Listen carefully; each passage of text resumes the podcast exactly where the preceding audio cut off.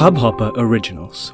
To start your podcast for free, log on to studio.hubhopper.com.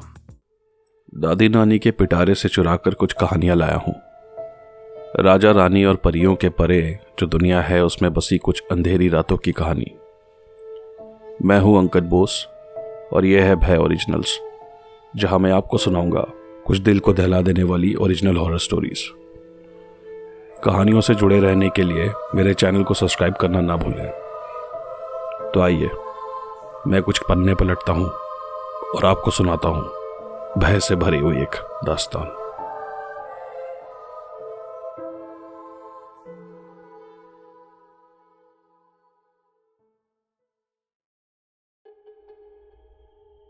अवैध, या यूँ कह लीजिए, हमारा बीता हुआ कल और उसमें छुपी हुई कुछ कहानियाँ, जो हमारे आने वाले कल की बुनियाद रखती हैं। देखा जाए तो अवैध एक आवाज़ है, जिसकी गूंज सदियों तक हमें पुकारती रहती है, जब तक एक बार हम पीछे मुड़कर ना देख लें। पैरासाइकोलॉजी की दुनिया में प्रोफेसर आदित्य शर्मा एक बहुत जाना माना नाम था, और इस वक्त वो एक कॉन्फ्रेंस के लिए अमेरिका से चंडीगढ़ आए हुए थे, जिसमें दुनिया के कुछ जाने माने पैरासाइकोलॉजिस्ट हिस्सा लेने वाले थे। और आज उन्हें चंडीगढ़ यूनिवर्सिटी में एक गेस्ट लेक्चरर की तरह आमंत्रित किया गया था। प्रोफेसर क्या ये सच है कि हमारे आयाम के अलावा और भी आयाम होते हैं, जो हम देख नहीं सकते? क्लास में बैठे एक स्टूडेंट ने प्रोफेसर से पूछा वैसे तो इस बात पर आज तक कोई सहमति नहीं बन पाई है। लेकिन मेरा मानना है कि इस तीन आयामी दुनिया जिसमें हम बसते हैं, उसके अलावा और भी कई आयाम हैं, जिनके बारे में हमें अभी तक नहीं पता। मैं मैं उन्हें प्रेत आयाम कहता हूँ। लेकिन, उसे देखने के लिए या तो हमें साधु बनना होगा, या फिर हमारे सितारे कमज़ोर होने चाहिए। तुम क्या पसंद करोगे?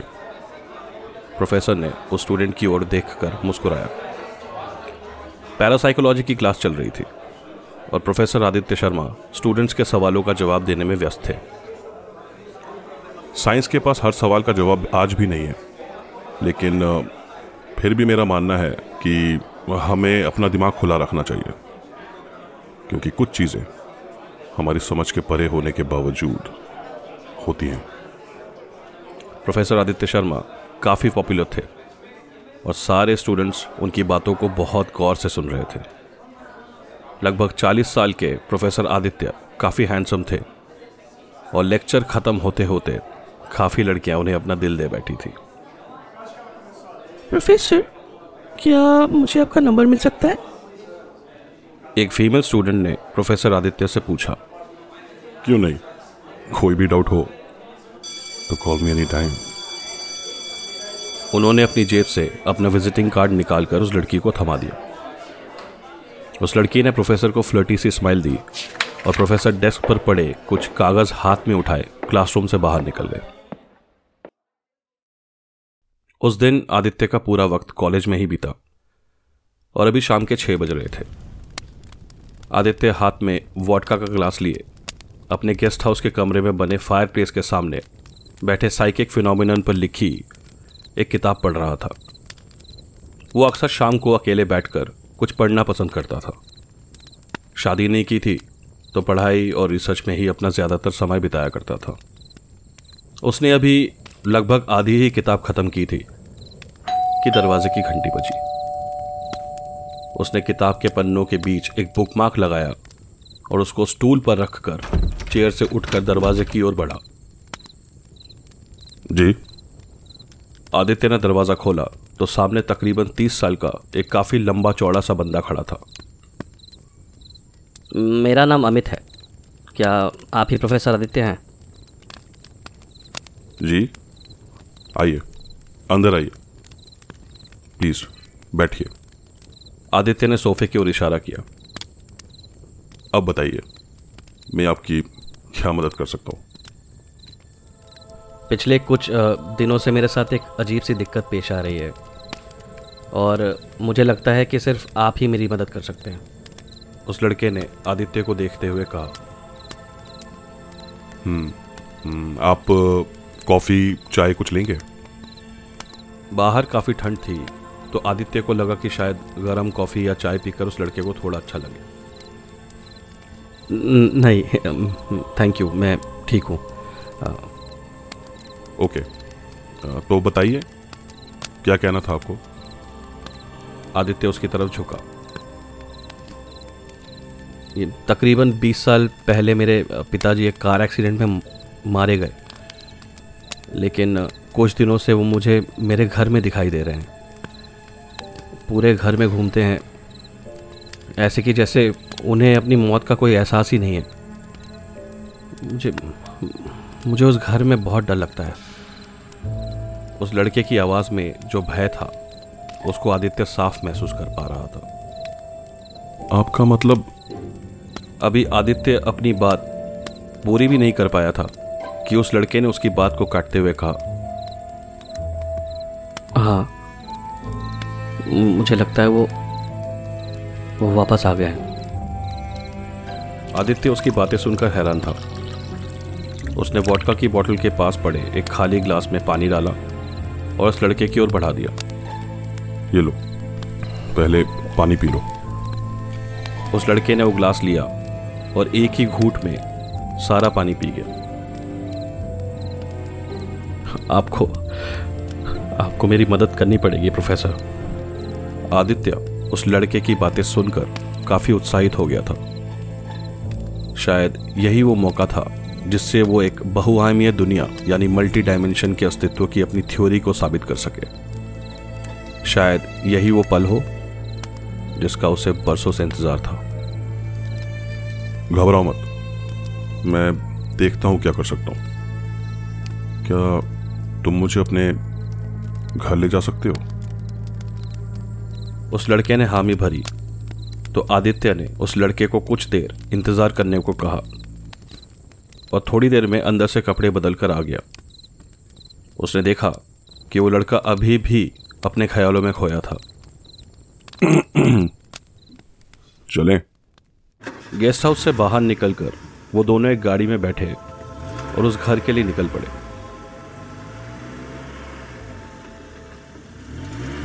ये सब कब शुरू हुआ? आदित्य ने पूछा। पिछले महीने तक तो अ, सब कुछ नॉर्मल था। फिर एक रात मैं कहीं जाने के लिए तैयार होकर मैंने दरवाज़ा खोला तो वो ठीक मेरे सामने खड़े थे। लेकिन वो मेरे पिताजी जैसे बिल्कुल नहीं रहे। वो वो मुझे उस घर से कहीं भी नहीं जाने देते। और ना ही मेरे दोस्तों से मुझे बात करने देते हैं। और और पिछली रात एक छोटी सी बात पर उन्होंने मुझे बहुत मारा। ये ये ये देखिए उस लड़के ने अपने कंधे और गर्दन के बीच पड़े निशानों को दिखाते हुए कहा। देख कर लगता था किसी भारी चीज़ से वार किया गया था। ओ माय गॉड आदित्य इस बात से काफ़ी चिंतित था कि अगर यह सब सच था तो इसका मतलब था कि आत्माएँ शारीरिक रूप धारण करके इंसानों को नुकसान पहुँचा सकती थी। अपने सालों की रिसर्च में आदित्य ने न कभी ऐसा सुना था और ना ही देखा था। इस बात से वो थोड़ा सा डर गया था, पर वो फिर भी खुद से ये सब देखना चाहता था। तकरीबन एक घंटे के बाद गाड़ी शहर के बाहर बने हुए एक टाउनशिप में घुसी और एक विला के आगे जाकर रुक गई। यही है मेरा घर। आदित्य ने लड़के की बात सुनकर घर की तरफ़ देखा। तो उसे घर के ऊपरी मंजिल पर कोई आदमी इधर उधर चलता हुआ नज़र आया। अब आदित्य की उत्सुकता अपने चरम पर थी। वो दोनों गाड़ी से उतरे और घर के दरवाजे तक पहुँचे। आदित्य ने उस लड़के की तरफ़ देखा तो वो काफ़ी डरा हुआ नज़र आ रहा था। मानो जैसे घर के अंदर जाना ही ना चाहता हो। उसने धीरे धीरे दरवाज़ा खोला और घर के अंदर दाखिल हो गया। घर अंदर से काफ़ी बड़ा और खूबसूरत था। बैठक खाने में एक बड़ा सा एलईडी टीवी लगा हुआ था और दीवारों पर चारों तरफ़ एब्स्ट्रैक्ट पेंटिंग्स लगी हुई थी। पूरे कमरे में यहाँ वहाँ महँगे शो पीसेस रखे हुए थे और एक कोने में एक बार भी बना हुआ था। आदित्य ने यहाँ वहाँ देखा तो उसे एक तस्वीर रखी हुई दिखाई दी। उसमें एक आदमी एक लड़के को सीने से लगाए खड़ा था। क्या यही तुम्हारे पिताजी हैं? आदित्य ने पूछा तो उस लड़के ने हामी भरी। और ये तस्वीर में वो लड़का कौन है? तुम? वो वो मेरे बड़े भाई की तस्वीर है। सालों पहले वो भी गुजर गया। उसने वो तस्वीर उठाई और उसे देख कर कुछ सोचने लगा। शायद वो अपने भाई के बारे में ही सोच रहा था।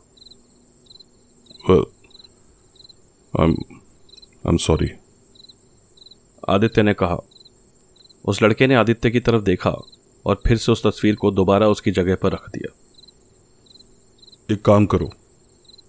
तुम बाहर गाड़ी में जाके बैठो और जब तक मैं ना कहूँ अंदर मत आना। उस लड़के के बाहर जाते ही आदित्य सीढ़ियों से ऊपर गया और उस कमरे की तरफ़ बढ़ा जहाँ उसे किसी के होने का एहसास हुआ था। और कमरे के बाहर जाकर उसने दरवाजे पर एक दस्तक दी। सर मेरा नाम आदित्य है। क्या क्या मैं आपसे थोड़ी देर बात कर सकता हूँ?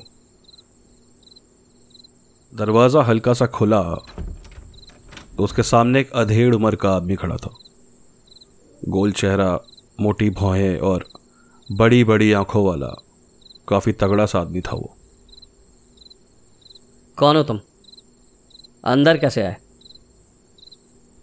जी अ, जी मेरी गाड़ी खराब हो गई थी और अ, नीचे का दरवाज़ा खुला था। आदित्य ने उस आदमी से जानबूझकर झूठ बोला। और तुम्हें लगा कि सीधा अंदर घुस जाता हूँ।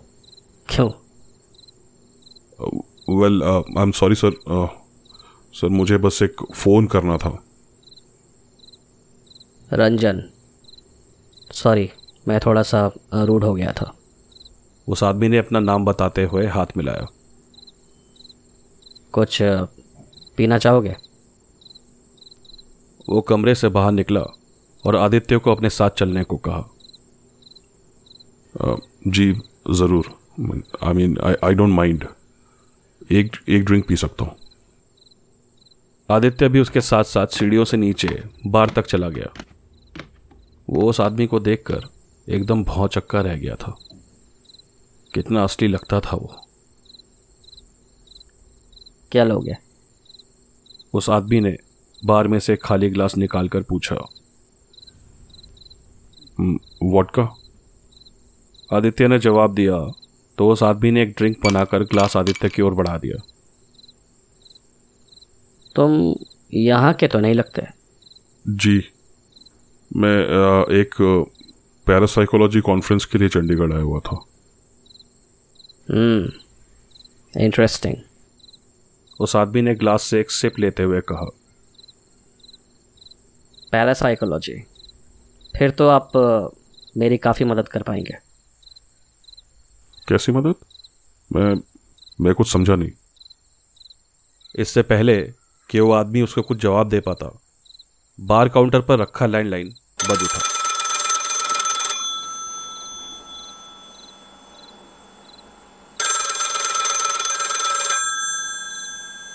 उस आदमी ने फ़ोन उठाकर आदित्य की ओर बढ़ा दिया। आदित्य उसके इस रवैये से काफ़ी कंफ्यूज था, लेकिन फिर भी उसने उसके हाथों से फ़ोन लेते हुए अपने कानों से लगाया। आप मेरा फ़ोन क्यों नहीं उठाते? क्या आप मुझे मिस नहीं करते पापा? फ़ोन लाइन पर किसी लड़के ने कहा और फिर फ़ोन कट गया। आदित्य ने हैरानी के साथ फ़ोन वापस रख दिया। मेरा बेटा था। एक कार एक्सीडेंट में उसकी मौत हो गई। उस आदमी ने एक सिगरेट जलाते हुए कहा आपका आपका बेटा? मर चुका है? आदित्य ने घबराते हुए पूछा। हाँ मेरी बीवी और मेरा बेटा दोनों ही एक्सीडेंट में मारे गए। एक लंबी कश लेते हुए उस आदमी ने कमरे में पड़े अपनी बीवी की तस्वीर की ओर देखा। पर वही तो मुझे यहाँ पर लेकर आया। आदित्य ने उस आदमी की आँखों में देखते हुए कहा मज़ाक कर रहे हो ना? नहीं सर। वो वो अभी इस वक्त घर के बाहर मेरी गाड़ी में है। उन दोनों ने एक दूसरे को कुछ देर देखा और फिर तेज़ी से बाहर से सीधा घर के बाहर निकल गए। गाड़ी में वो लड़का वाकई मौजूद था। ये ये ये नहीं हो सकता। हमें अभी घर के अंदर वापस जाना होगा।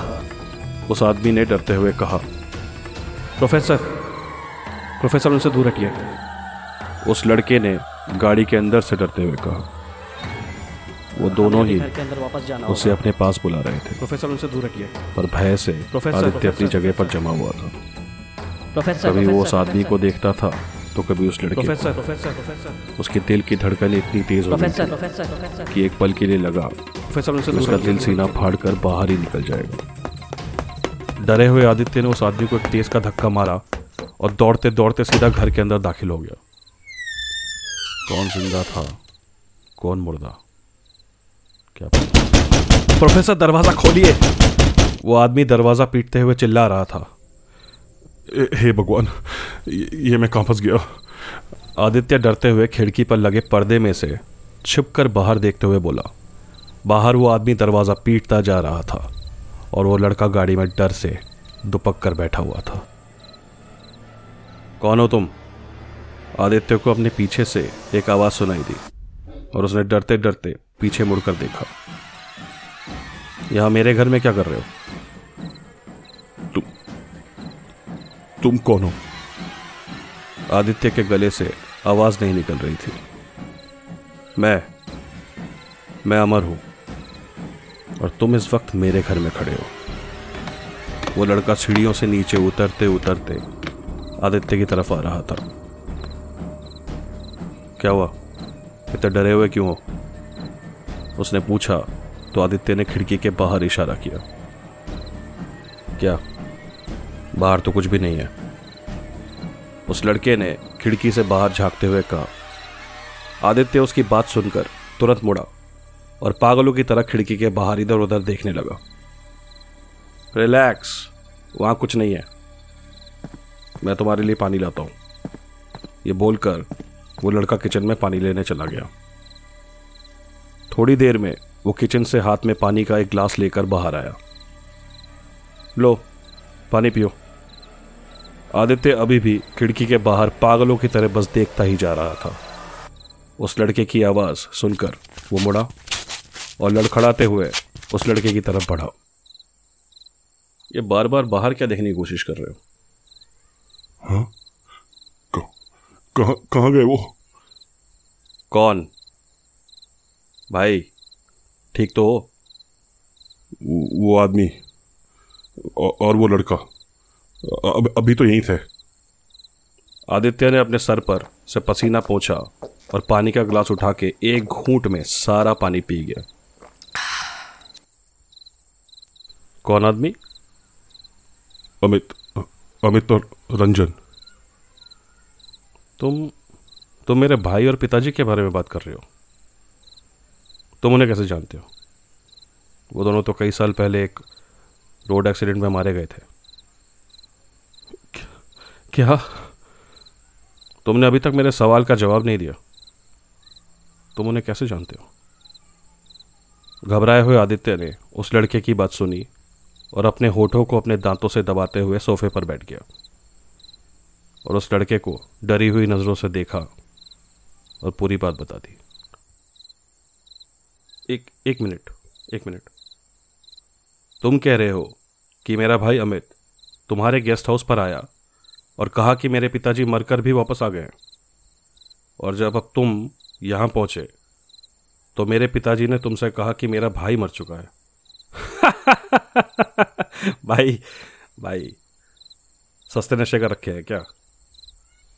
तुमको लगता है मैं मज़ाक कर रहा हूँ, है ना? लेकिन ये कोई मज़ाक नहीं है। मैं यहाँ पहले कभी नहीं आया। तो मैं तुम्हारे भाई और पिताजी को कैसे जानता हूँ?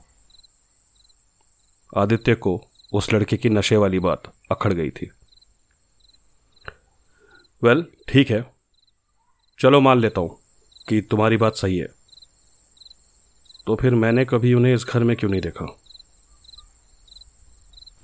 शायद वो नहीं चाहते हो कि वो तुम्हें नज़र आए? हम्म। और तुम्हें एक अनजान आदमी को वो नज़र आते हैं। और तो और तुमसे बात भी करते हैं।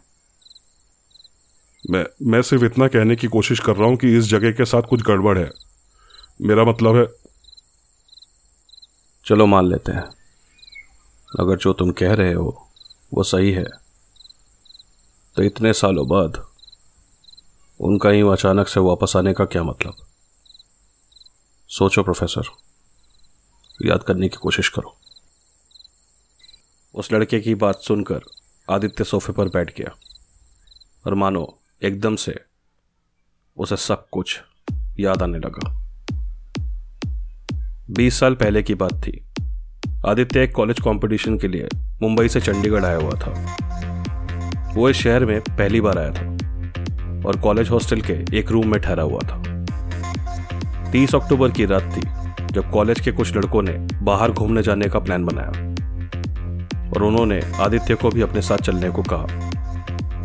उस रात वो सारे एक पब में गए और शराब के नशे में धुत होकर आधी रात तक नाचते रहे। उन सबने इतनी पी ली थी कि उन्हें किसी चीज़ का होश नहीं था। और तकरीबन रात के एक बजे जब पब बंद हुआ, वो सब निकले और गाड़ी में बैठकर ड्राइव के लिए निकल गए। नशे में धुत, वो सारे के सारे शहर से बाहर हवा से बात करते हुए एक सुनसान सड़क की तरफ़ निकले। और तकरीबन 150 किलोमीटर की स्पीड पर गाड़ी दौड़ाने लगे गाड़ी भगाते भगाते सड़क की रॉन्ग साइड पर जब गाड़ी ने रुख किया तो सामने से आते एक गाड़ी से उनकी गाड़ी बहुत तेज़ी से टकराई और दोनों के दोनों गाड़ी पलटी खाते हुए पेड़ से जा टकराई।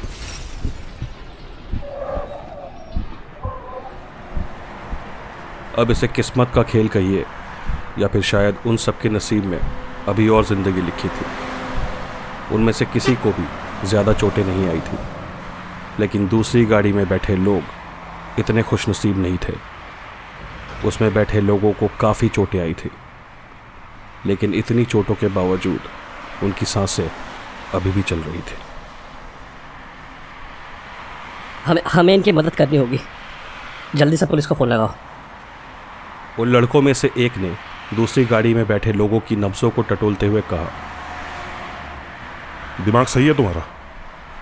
अबे हम सब अंदर हो जाएँगे आदित्य बोला। पर अरे पर इनकी साँसें चल रही हैं यार। हम इन्हें ऐसे नहीं छोड़ सकते। वो लड़का घबराया हुआ उन्हें गाड़ी से बाहर निकालने की कोशिश कर रहा था। तुम सही कह रहे हो। अगर किसी और ने इन्हें देख लिया तो पुलिस हम तक ज़रूर पहुंचेगी। तुम क्या कहने की कोशिश कर रहे हो? उस लड़के ने आदित्य से पूछा तो आदित्य ने उस लड़के को वहाँ से एक धक्का लगाया और गाड़ी में से रिस रहे पेट्रोल पर चलती हुई माचिस की एक तिल्ली फेंक दी। ज़िंदा जलते इंसानों को देख, वहाँ मौजूद सारे लड़कों का खून उनके शरीर के अंदर ही जल चुका था। जोश में होश खोए, आदित्य ने उस घिनौने काम को अंजाम तो दे दिया था, पर सच तो यही था। कि उस दृश्य को देख उसकी खुद की रूह भी काँप उठी थी। पर अब जो होना था, सो हो चुका था। और कोई भी वहाँ रहकर फंसना नहीं चाहता था। तो सारे लड़के दर्द से तड़पते उन लोगों की चीखों के बीच यहाँ वहाँ तितर बितर हो गए।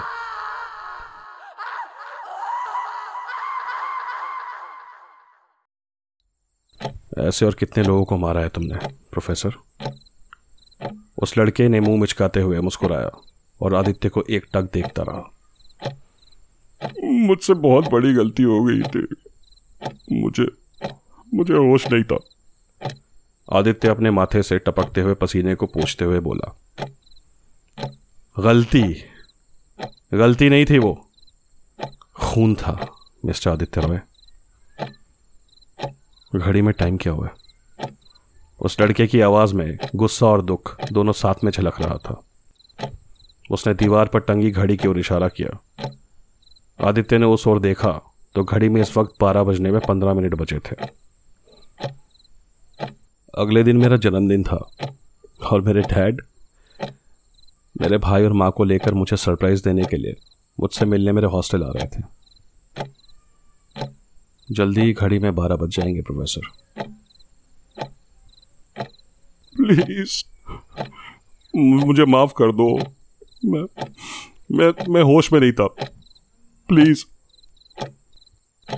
तुम्हारे साथ मौजूद, तुम्हारे बाकी साथियों ने भी मरने से पहले यही कहा था प्रोफेसर आदित्य ने यह सुनकर सीढ़ियों की तरफ़ देखा तो अमित और रंजन सीढ़ियों से नीचे आ रहे थे।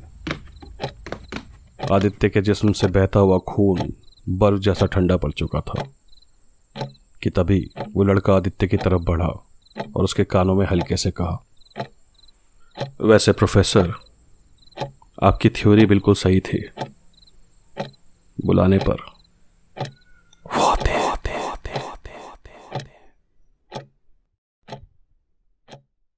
आप सुन रहे थे भय ओरिजिनल्स की ओरिजिनल हॉरर स्टोरी अवैध अगर आपको मेरी कहानी पसंद आई हो तो प्लीज़ मेरे चैनल को सब्सक्राइब करें और एक लाइक करके दोस्तों के साथ शेयर करें।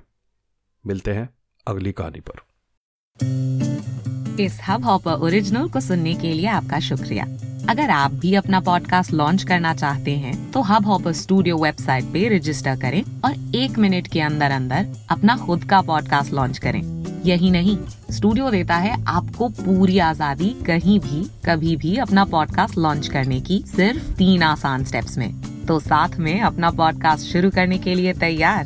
Just hop on Hopper simply content